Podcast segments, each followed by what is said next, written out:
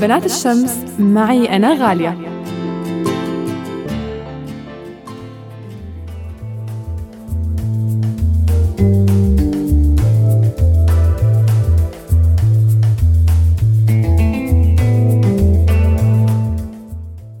عزة وهمام عم يحكوا عن العودة لحضن الوطن.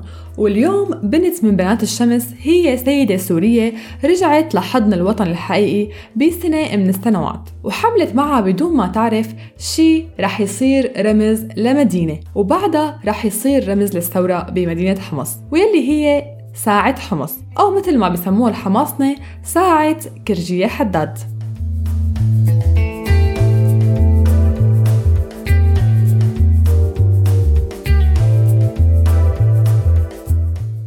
كرجية حداد يلي ولدت بحمص سنة 1980 هاجرت مع أهلها للبرازيل سنة 1902 وهي فترة عرفت كتير من الهجرات السورية. بلشت من نهاية القرن التاسع عشر وحتى بدايات القرن العشرين.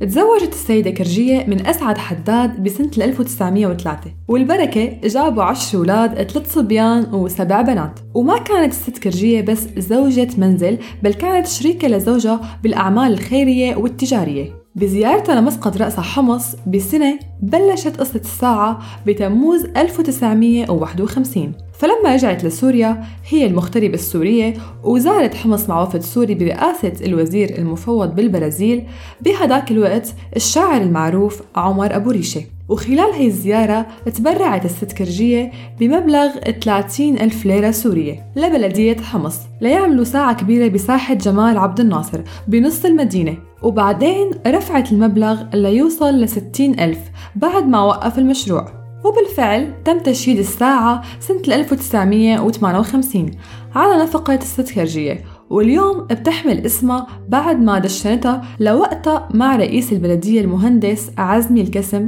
والأستاذ ساطع الأتاسي والأستاذ شريف الجندي بحفل تدشين كبير. مين مننا ما بيعرف ساعة حمص؟ ببناء الفريد المربع ولون حجار الأبيض والأسود.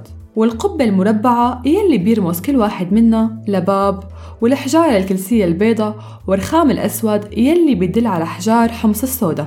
الحقيقة اليوم ما بنذكر كرجية حداد لأنه كان تبرعها سبب ببناء الساعة. بل لأنه هي الساعة تحولت لوحدة من أشهر ساحات التظاهر بحمص. وحتى بعد ما سكر النظام كل الابواب للوصول لهي الساحة.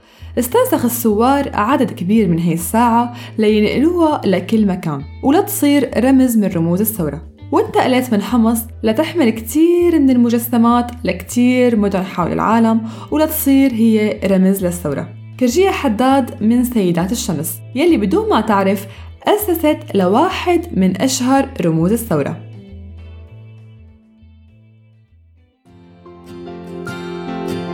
بنات الشمس معي أنا غالية.